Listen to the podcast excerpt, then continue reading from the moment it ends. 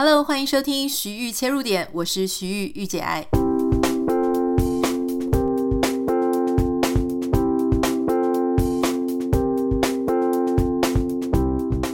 Hello，欢迎你收听今天的节目。今天想要跟大家分享一个在职场和生活当中都常常会出现的一个状况，而且我最近刚好就是在面临一个这样的处境，所以我非常心有所感，也想要跟大家分享一下。你有没有曾经遇过那种状况，就是诶，大家一起在合作一个项目啊，或是我们一起手上有一个呃 project，结果呢，旁边就会有人很会给建议哦，跟你讲说，哦，我们觉得应该要怎么样怎么样比较好，然后另外一个也说，对啊对啊，那样那样比较好，然后呢，大家七嘴八舌的给建议哦，大家每一个人讲起建议、讲起批评都头头是道。结果到后来，大家问说：“好啊，那这些建议、这些批评都很有道理，那谁要来做呢？谁要来 follow up 呢？”这个时候，哎，大家又开始都默不作声，纷纷的闪避。好，那这个时候呢，你如果对这个话题非常心有所感，我猜你大概跟我一样，就是属于那一种。诶，你很容易就会被 assign，就是因为你很会做，你做事情也很快，或是你也很值得信赖，所以所有的人呢，都常常把这个最后的烂摊子跟责任、好任务全部就丢到你身上，最后就会发生我们常常讲的“这嘎老公啊，嫌嘎老农啊”，就是最后会做到的人，哈，做能够做完的人，却做到累死，而且呢，还会被人家嫌嫌到没有一点好。那这个当然，我想所有的事情你要来挑剔啦，要来建议啊，这些事情都很简单哦，没有一件事情是尽善尽美的嘛，总有一些瑕疵，下次可以改进的地方，大家用讲的都很会讲，可是做起事情来，这个当然又是另外一回事。这个时候你不禁就会很好奇，说：“哎，那些很会出一张嘴的人，他到底在批评、在讲的时候，有没有做好一个心理准备？是你这么会讲，你要不要把事情拿出来自己做做看呢？”好，所以我今天就想要跟大家分享，就是说这样子的现象哦，真的让人家很倒胃口。我想你听到现在呢，说不定心里已经有好多的创伤，觉得我在你的伤口上撒盐哦，因为你很可能就是那个。做嘎老挪，哎，做嘎老瓜，好像嫌嘎老挪，哈，就是非常累，做到累死的那个人。好，那你知道吗？这个时候就遇到一个两难的状况，就是我到底在一个团体里面，我要看起来很能干，还是我要看起来很烂？就是。很能干的人呢，就很容易被人家会说啊，你就多做一点嘛，反正你做事情又快又好啊，又精准，对不对？哈，你还能够想到很多事情，我们大家都靠你啦。然后所有的人都开始跟你花言巧语。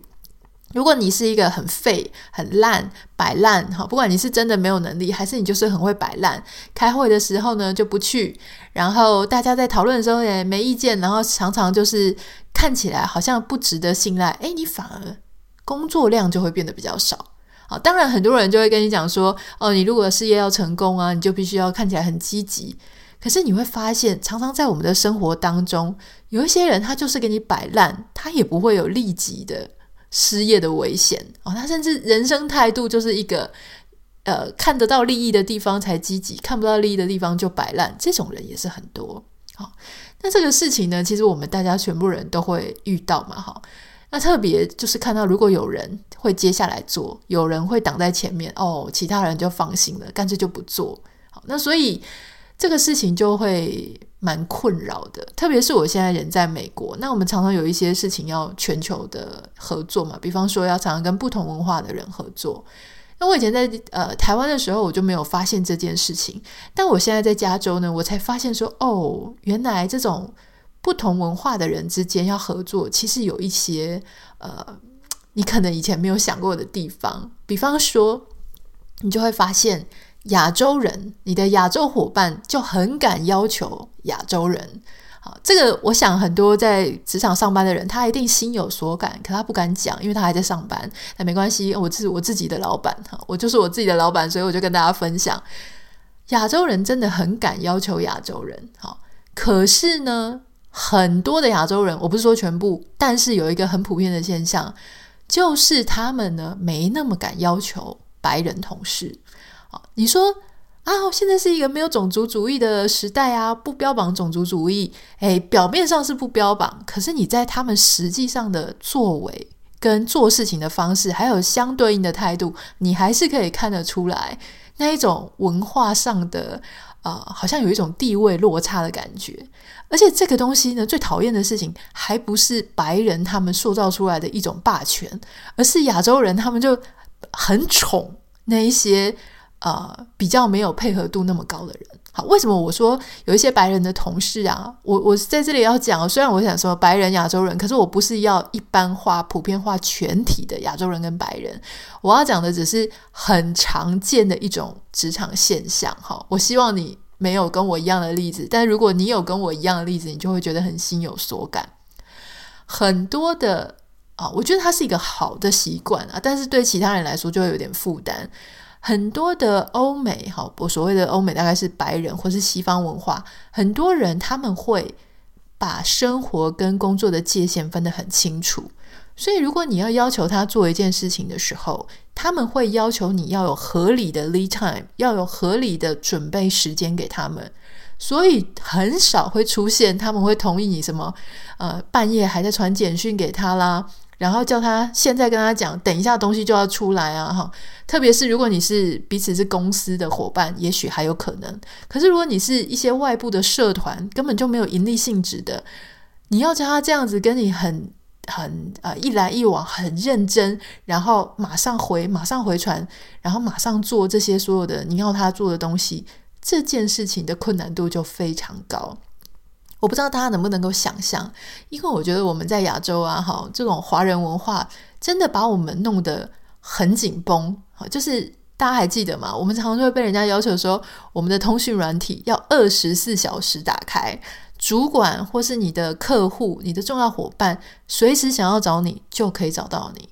哦，这种病态的一定要找到你的这种文化呢，在欧美人士当中哦，就白人比较少出现。非常少出现，他们也会觉得说你侵害到他的呃生存的呃个人隐私啊，或是平常私人的时间。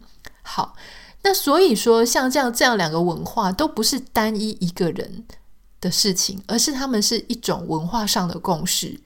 好，那当你是全球要合作的时候，就是大家来自不同的地方、不同的文化要 co-work 做一件事情的时候，你就会发现那种。亚洲文化，华人很想要尽善尽美的个性，诶，突然想到一个什么，赶快立刻改进；突然想到一件事情要做，立刻来做。然后呢，就会开始呃很认真，然后很仔细的去盯，而且你会要求你的伙伴立刻好，现在给你一个要求，然后等一下你就立刻做到。但是如果你的伙伴里面有那种需要更长的 lead time，或是他觉得嗯这个事情不一定要做啊，他没有一定要配合你啊。这个时候，你就会发现，你那个 team 里面那个很认真的亚洲的啊，你的同事们就会发现，哦，白人或是那些重视自己个人生活的欧美的伙伴不太好叫，不太好叫的时候怎么办呢？他当然只能叫那些叫得动的人，所以就会是那些，你知道吗？我们常常都会讲说。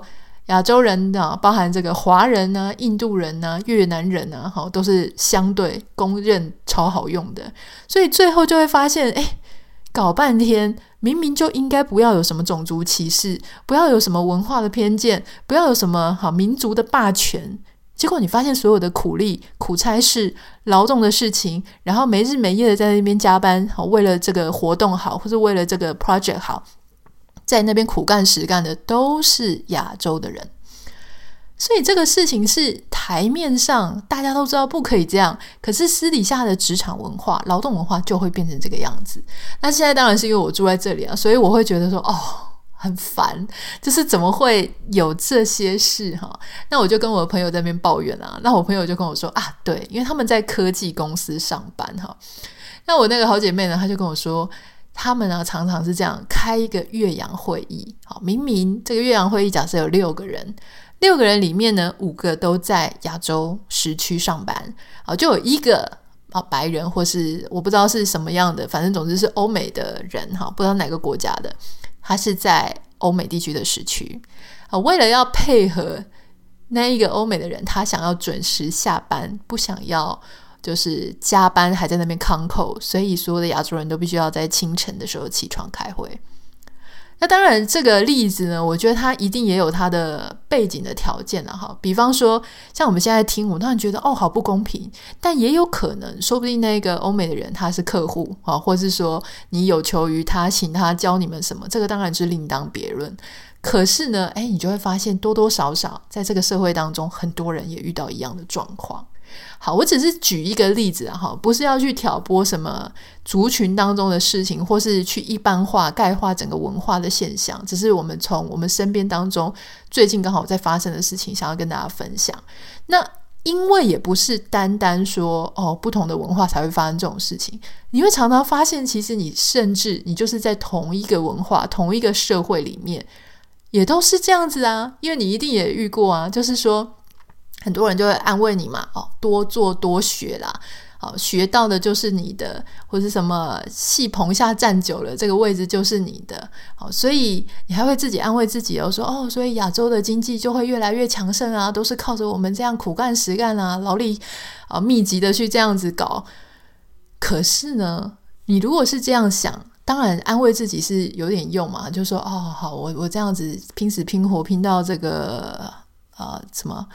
呃，我们常常不是怎么过劳死啊，还是会有一大堆各式各样把健康都弄坏了，心理也弄坏了哈。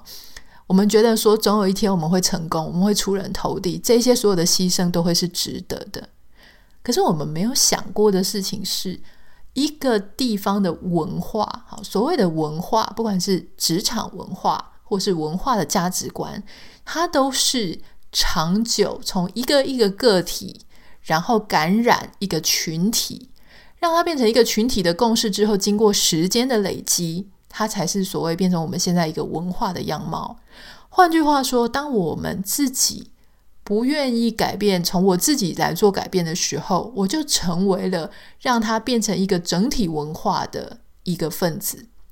换句话说，我这样子认为我的同伴是可以被压榨的。我这样认为我的同伴，反正啊，过劳也是应该的，他能做他就做。如果我也是抱着这样的心情去要求别人的话，这整件事情都不会变好，而且我还会加深。我一个人可能会加深三个人、五个人有这样的想法，那他们又去影响三个、五个，那三个、五个又去影响更多的三个、五个。整个社会文化就不会崇尚一个所谓啊、我们比较公平、比较正义的一个呃职场伦理，或是作业做事情的伦理。而且大家没有发现吗？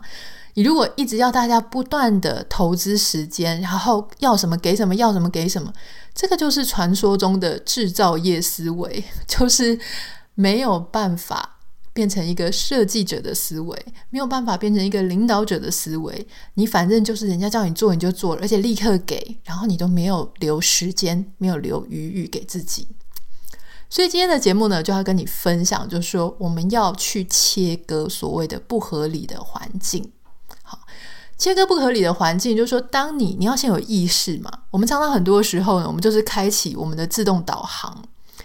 当我们在一个职场里面，或者我们在一个什么合作案里面，或者我们在任何一个 project 里面，我们常常都会觉得说啊，反正我就已经习惯这样的模式了。好，反正我就是一个比较任劳任怨啦。好，然后主管也都说我很耐操，我是以耐操闻名，或是我是以啊很能够相忍为公司、相忍为团队，然后得到大家的热爱。哈，我不想要。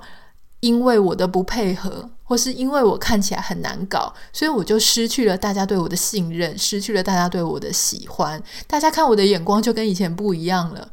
很多人是自己把自己绑起来的。所以，当你如果意识到这个环境让你非常累，而且你觉得这实在是太多不合理的地方，而且大家就是因为你下去做了，所有的人就觉得他可以不用学了，大家都觉得事情已经解决了，因为你在那边。所以你变成了什么呢？你变成了一个，如果像柏油路里面有一个洞，如果大家都很容易被那个洞跌下去的话，就会有人去处理那个洞，就会有人去补那个坑。可如果你就用你自己的身体去挡在那个洞的里面，好，你就让别人这样子踏过去，我告诉你，永远都不会有人去处理那个洞，因为你就卡在那里，变成别人的道路。所以。当你发现你在一个很不合理的环境的时候，你首先要意识到这件事情，而且要摆出一个切割的态度。你要去，但我不是建议说大家要去拍桌子抗议啊，或是要去吵架。虽然偶尔哈，也许你在这个气呃某一些很关键时刻，这个也许是其中一招啦哈。但是你总不能天天都在那边暴怒啊！你天天在那边暴怒的话，人家就会把你贴标签说你是一个暴怒的人。你如果那个暴怒是在关键的时刻暴怒一次，那大家就知道说哦，他已经忍到极限了。好，所以不同的呃，你的应对方式是应该用在不同的时间点上。好，要好好谨慎使用。大部分的人会去冷处理这些不属于自己的范畴。啊，讲清楚，这个不是我该做的。讲清楚啊，就是说我不做我不该做的事情。好，画出你的职责的界限，我觉得这个事情是非常重要的。我们常常在讲说健康的界限，健康的界限不只是人际之间，好，就是男女关系啦，然后子女跟父母的关系啦，或是兄弟姐妹的关系啦，啊，甚至是你的同事啊，你的各个各种关系，在职责上面，好，你必须要把它画清楚。那很多时候你会发现说，如果我不做这件事情，就会烂掉，它就会没有人做，它就会垮了。因为我真的是看不下去，你知道，总有一个人他是比较 hold 不住的，他是比较没有办法忍忍耐，就是他这个事情呢，整个在他前面毁掉了，所以他就很想要去挽救这件事。那这种人呢，当然如果他幸运的话，可能会渐渐的变成一个管理阶层哈。那如果他不信的话呢，就是大家就依赖他，但是。也不会给他加薪，也不会给他升迁。那反正知道他就是这种有负责任的人，这也是有可能的。好，我要讲的一件事情是啊，不是所有的缝，不是所有的 gap，你都必须要把它填起来，在第一时间。你必须要最聪明的方式是要先让你身边的人，不管是 team leader，或是不管是你的那些 team members，他们都要有意识到那里有一个洞。那个洞有危险，有需要人去补。你不要自己很阿花，而就大家都还没看到的时候，你就立刻去补。那这样子呢，永远都没有人发现那边会有一个 gap。所以，就算你最后还是必须要去做这件事情，你也应该要让别人知道这件事情是你多帮忙的，而不是你应该要去做的。当你是多帮忙的，你就会得到别人的感谢。好，那感谢的形式呢？不管是内心的感谢，实质上薪水的加薪，实质上的升迁，那你至少不会两头空嘛。好，那如果人家觉得是你应该要做的，某一天突然没有人，哈，你突然觉得很累了，你不去补那个 gap，人家还会觉得说啊，不是都是你在补的吗？你是不是少做这件事情了？就是别人会觉得那是你应该做的，所以你现在没有做呢，就是你失职。所以千万不要让自己落入这一种非常。呃，非常惨的惨况，就是大家也不感谢你哈。你知道谁是最惨的吗？好多时候我们都发现妈妈是很惨的哈，就是妈妈通常就会把家里所有的事情一切都打点好。妈妈在的时候呢，你都不会觉得妈妈好像很厉害。当妈妈有一天出去跟朋友出去玩的时候，你就发现哦，妈妈你不要再出去了好不好？家里事情是哦，什么事情都没人做。诶，这个心情你去问妈妈就对了哈。好，但是我今天想要再跟大家加讲一件事情哈。不是嘉奖，不是称赞的意思啊，就是说补充一个观点，因为我就是这样子的人，有时候我常常会落入一个非常困难的状况，就是说，因为我常常知道我会很快的就发现事情的问题在哪里，我也很想要把它做好，我做事情也非常快，而且我大家也都知道我身兼各种能力嘛，就是。什么事情都会一点，因为我都会去学。然后我一个人做一个公司，也是所有的一切几乎都是校长兼撞钟，所以你默默的你就培养出非常多各种奇怪的能力。那因为有很多能力，所以你就很快的能够解决一件事情，然后你就会发现所有的事情都是你在做，然后你心里就会很不平衡。好，那最近呢，我刚好就是遇到一个类似的事情，所以我就像我刚刚讲的，我就把态度摆出来，这个事情不是我该做的，所以我不做。好，那我也会就是划清界限。可是有一个问题，我想大家可能也有相同的经验，就是当我们划清界限、冷处理，开始要跟这个不属于自己、不就是不应该是我来做的事情，好，然后把它划清界限之后，你心里却还是非常过意不去，而且你心里却还是闷闷的。为什么？我一直在问我自己这件事情，就是为什么我明明就知道这很不公平，哪有什么所有事情全部都是我在做？那我该做的那些人都不做，然后不该做的呢？或者说，就是我等于是我该做的、不该做的全部都做了。那为什么我还是心里觉得好像我有欠人家什么？为什么我还是觉得好像闷闷的？会不会？我会不会太冲动了呢？我会不会太冷酷了呢？我是不是干脆把这个事情拿来做好，一下就做好了？我是不是应该这样做呢？好，所以我心里其实会一直在想这件事情。那我甚至会有一点愤怒，那种愤怒就是说，你为什么要让我陷入这种这么困难的处境？如果那些该做事情的人把这事情做好，那我就不用这样子生气了啊，不用这样子觉得很焦虑。好，那我自己这样思考的结论呢，我可以跟大家分享哈。第一点。我认为这可能是因为我们太在意别人对我的看法了。我太在意，我以前我都很好讲话啊，讲什么我都 OK，然后我很愿意帮忙。突然有一天，我好像没有那么合作，没有那么帮忙了，我会很在意别人感觉到我那种冷漠的态度。可事实上，这就是你的策略啊，因为你希望这些不该你做的事情不应该再做了，但是你内心又。有一个冲突，就是你很在意别人是怎么样想你的哈。那我觉得我想要跟你分享的事情，是我后来就跟我自己讲说，别人在过去你赴汤蹈火的时候，他一定知道那些事情哈，那个是你你曾经是非常热情的，你你是愿意帮忙的。可是，在这一件事情上呢，哦，你不太愿意帮忙，我想别人会去思考。当然，有一些人他完全无法。换位思考也没有同理心的人，他会觉得你干嘛不做哈？但有一些人他会去思考说，诶，对啊，这件事情为什么会变成你在做呢？你不做也是正常，所以一定会有人是可以理解的。第二个原因，哈，这种心里怪怪的感觉呢，我说穿了，就是你习惯所有的事情都是你自己做，你会最放心，你也觉得你自己做最快。好，那这个。第三点就是这个的延伸，就是你不相信其他人可以把这个事情做得跟你一样尽善尽美又快又好，所以你知道吗？这种事情就是有一种外在的啊。呃，怎么讲？外在的拉力跟内在的推力，我没有把力讲错，反正就是有那种外在的力量，跟你内在隐隐约约又想把事情拉回来自己做，就是因为你觉得你自己做做最好嘛，然后你觉得别人你都不相信啊，所以你最后就会把自己弄得很累，累死了。可是事实上，是不是别人不能够把这个事情做好了吗？这其实也。不尽然，而且老实说，有些时候啊，很多事情就算没有像你做的这样子九十分啊、一百分啊，别人只做个六十分，那又怎么样呢？好，其实你也不要太在意，因为很多时候这个 project 是大家的，又不是只是你一个人的，所以你要看开这些事情。好，就是把这个事情看开了。有时候其实我们要讲说啊，我要怎么样转换一个环境？其实讲最简单的就是你要先转换你自己的心境，哈。好，那我们五秒钟音乐之后马上回来。我们要换一下心情，就是我在 Instagram 上面有问大家，就说大家，请大家用一句成语来形容自己的初恋。我觉得答案超级爆笑的，所以五秒钟音乐之后马上回来跟你分享。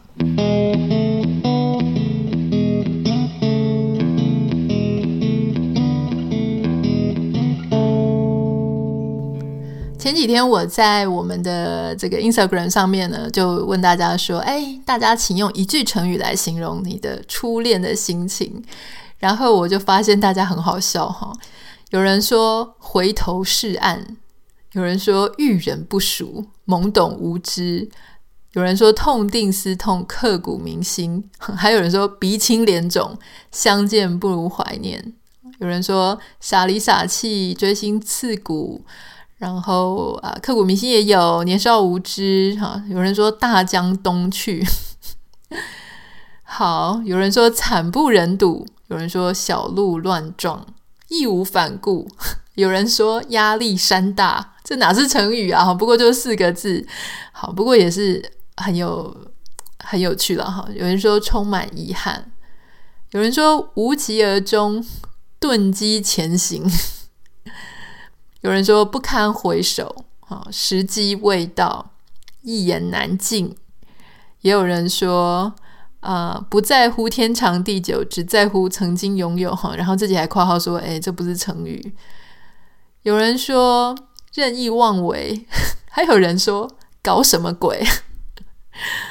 初恋被形容成搞什么鬼也是蛮好笑的。有人说突如其来，了无牵挂，毕恭毕敬，毕恭毕敬是怎样？这个初恋是怎么了？还有人写不堪回首。有人写悬崖勒马，初恋是一个悬崖勒马。有人说电光石火，两个说年少无知啊。不过也有看到有人写白头偕老哦，这个是蛮厉害的。还有人说可不可以不要用成语，可以用俗语吗？把酒狗丢拉吧。还有人说蠢到很蠢啊，我觉得这个更好笑。有人说。垂死病中惊坐起，笑问客从何处来？这是怎样？有人说一言难尽，过眼云烟。哦，还有人这个是炫耀文吧？说高潮迭起。好，我不太知道你说高潮迭起到底是怎样。好，反正我就是往歪的方向去想了。深恶痛绝。好，还有人说是没比较没伤害，歹戏拖棚。明谢惠顾，好，还有人说罄竹难书，哈，好，总之呢，我可能没有办法全部念完了，因为真的蛮多的。不过我觉得大家的呃回复都蛮好笑的。我其实不是真的很想知道大家这个初恋的故事到底怎么样，因为大部分的人呢，初恋的故事就要不就是很傻，要不就是很惨，要不就是莫名其妙一通哈。但是当大家用一个字。啊，一一句话，四个字的成语去形容的时候，我觉得大家会想出来的词语倒是挺有趣的，完全可以稍微转换一下我们刚刚在讲那个啊职场，就是很可怜的那个心境的心情。好，不太知道今天我们分享给大家，就说，好做到流汗，被嫌到呃老瓜老暖，就是。吃力不讨好的事情全部都被一个人包了哈，这样子的一个主题，你有没有曾经有相同的经验？如果有的话呢，也欢迎你可以私讯到我的 Instagram 信箱 Anita 点 Writer A N I T A 点 W R I T E R，我们都会跳着回答哈，就是有一些我会直接回，然后有一些我可能不知道怎么回，我就会按一个笑脸。呃，如果有一些比较值得分享的话呢，就是我就会分享在节目当中。如果你有不太想要被分享的，你觉得里面有什么东西呢？是你不想被大家知道的，你希望不要听到你的故事，然后在节目上，你要记得跟我讲一下。好，那我们就先这个样子，我们下次见喽，拜拜。